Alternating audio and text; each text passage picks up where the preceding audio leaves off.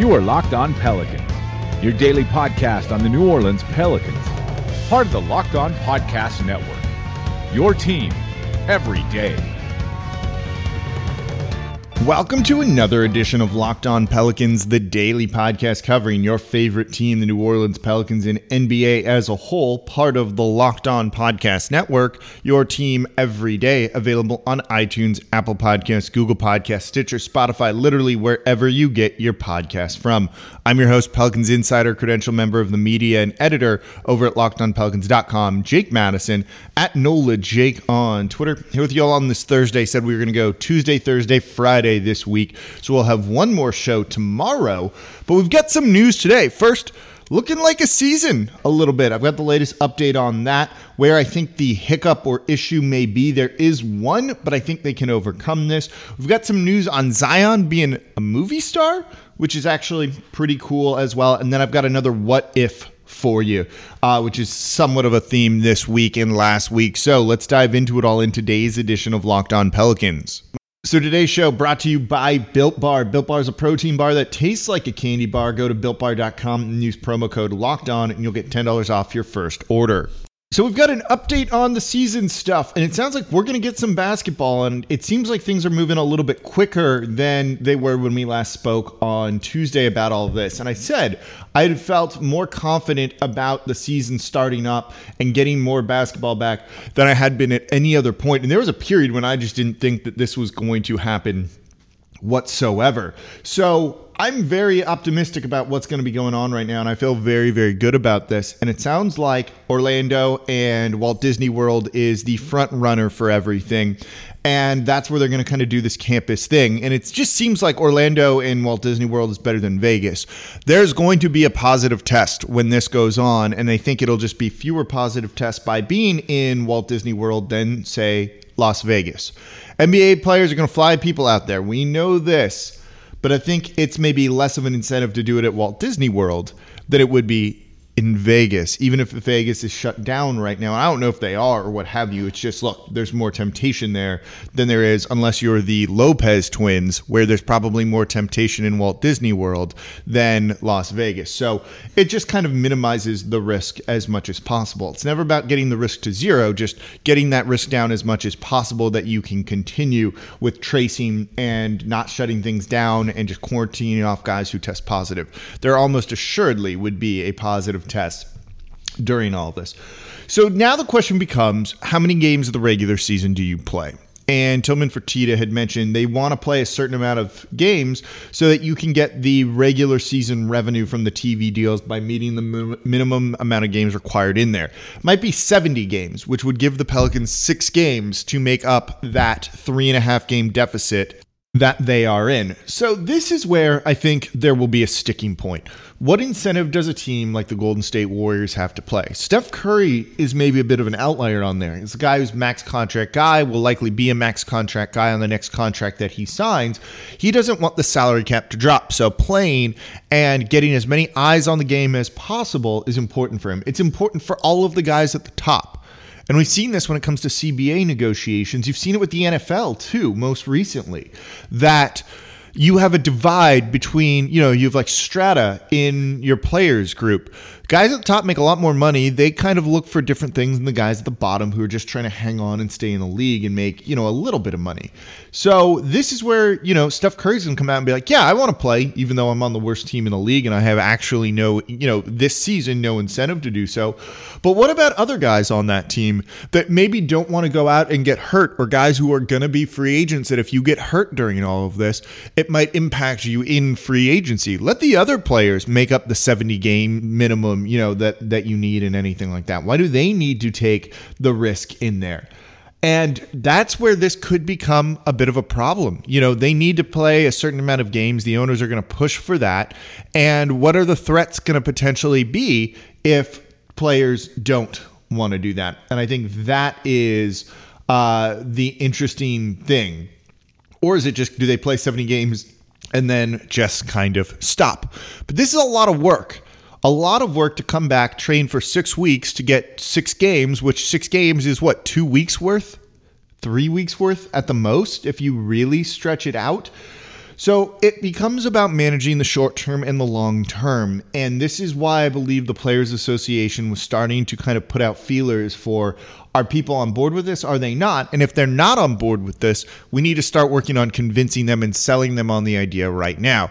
This was never about like, well, what if our guys say we don't want to do this? Well, then we won't this was never going to be about that. It was going to be about finding the exact percentage out and then maybe kind of knowing who those players are and having your other players and other guys work on them to get them to buy into all of this because 100% they need to be going out and playing games and other people want that while some won't. And that's where you kind of have an issue in baseball right now with the players not being able to come to an agreement with the owners on like how to make this work. And I'm not going to wade into that debate because I tend to fall on the side of the labor here, which is the players' side of things. But you might see that here. And you might see a big divide on the internal camp, you know. But if you get some of these top guys saying, yes, we want to play, it's great because they're looking out for their best interests. Are they necessarily looking out for the best interests of some of these other players? And I don't know if they are. Now, if you're the Pelicans you know what what is there an incentive for you to do this? And that's a good question. Yeah to get into the playoffs would be great but i think we've all kind of moved on from this idea and maybe you can tell me let me know on twitter if you disagree that you know it's not about making the playoffs anymore. That kind of stopped once we realized the season went on this long long hiatus. Would it be nice to get some more basketball to get these guys a little bit more experience? Sure but this isn't going to be like the real basketball. This is going to be really bad basketball frankly for a long time is this going to be as important to Zion's development as it might be just to rest and chill and work with trainers and do all of that stuff and not risk an injury or anything that kind of comes out with that? That's the real question here. You know, their season isn't going to make be made or broken by the by making the postseason and getting swept in the first round or getting knocked out in the first round. Though I do think their chances go up a little bit. But if you end up playing the Lakers, well, the Lakers are going to be in better shape than the Pelicans will be after this break because, frankly, uh, LeBron has more time to rest, which is just a good thing for him.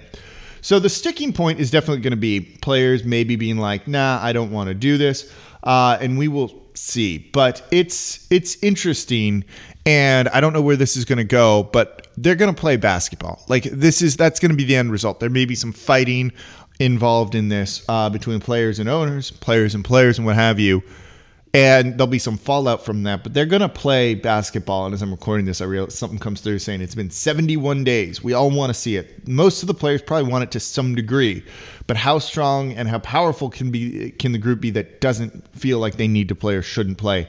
That is the question. So we'll talk about Zion and another big one what if in just a moment, but today's show brought to you by Built Bar. These things are awesome. I reordered last week. They are my daily lunch right now because they taste so damn good. It's a protein bar that tastes like a candy bar with unbelievable flavors. I just reordered uh, the the coconut almond along with the uh, raspberry chocolate cream and the salted caramel. They straight up look like and taste like a candy bar, except they're great for you.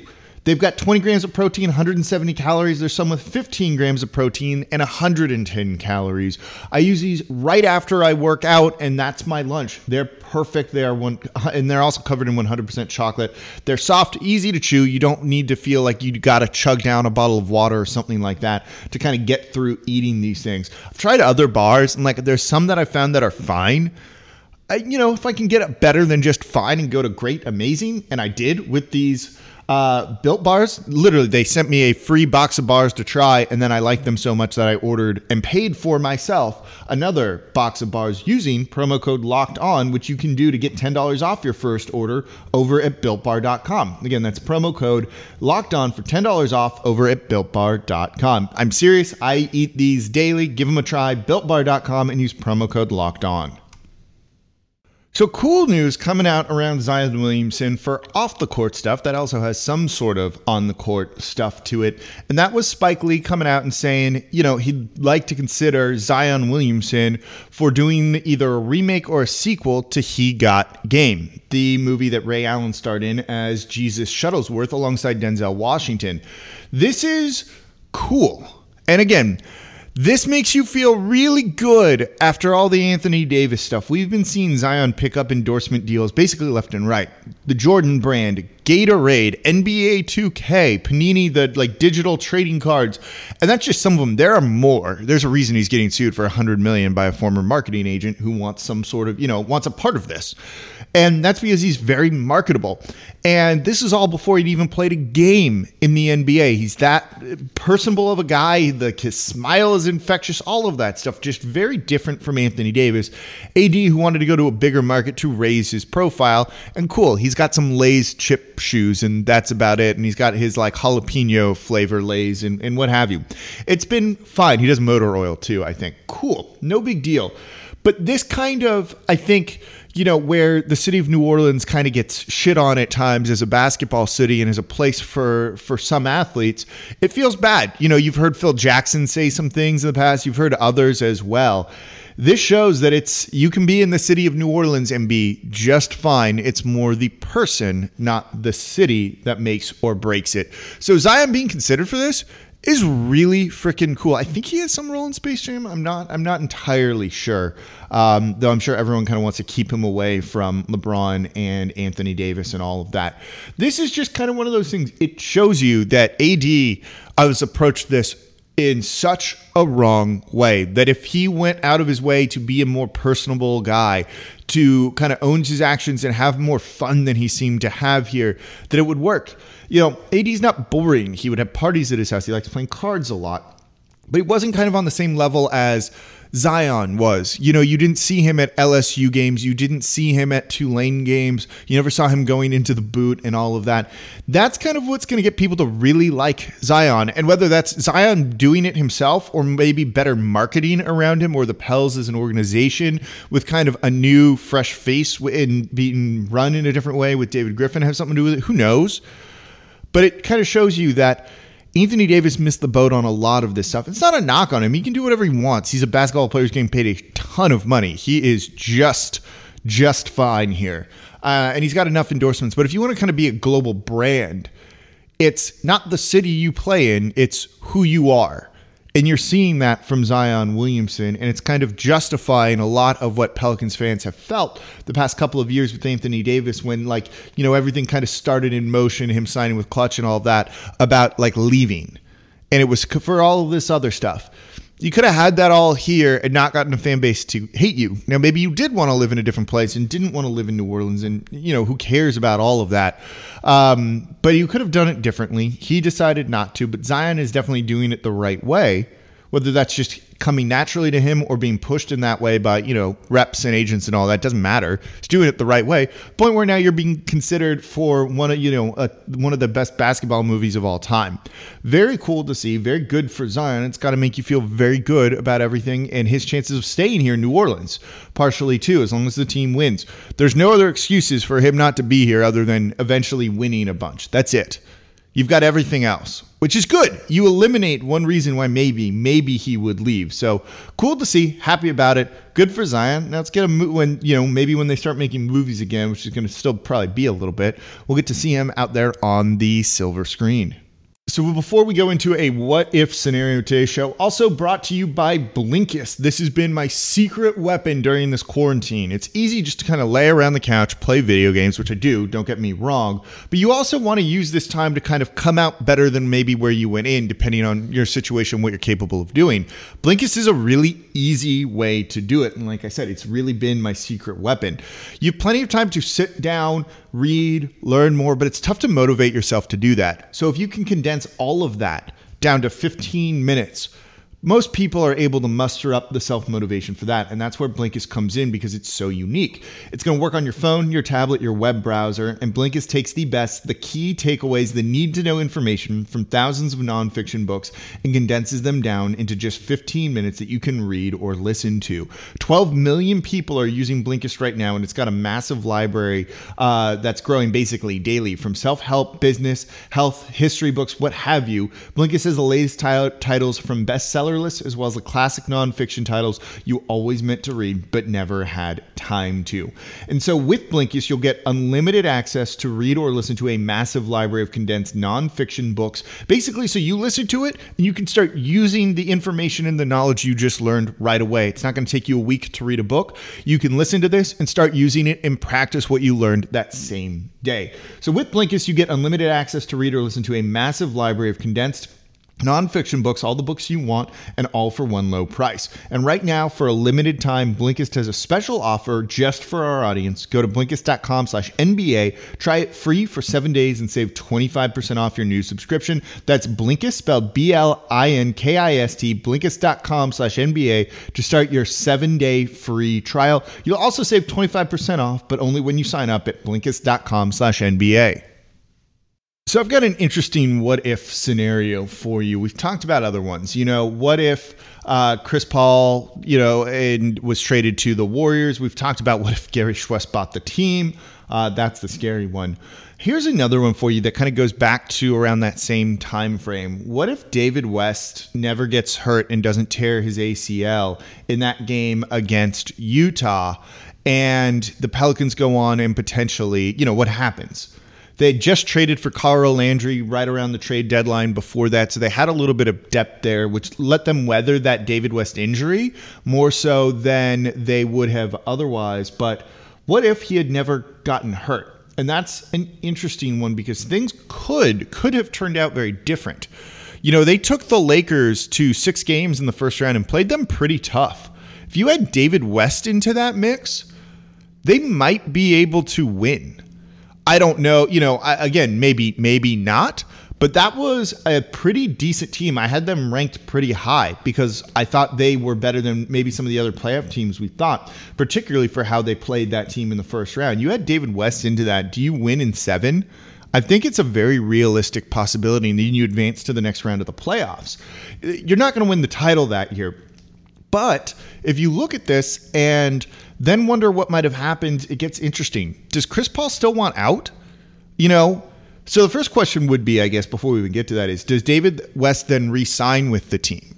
Now, you had the ownership situation where the NBA owned it and all of that going on all at once, and that's nothing good, but they could have re signed David West.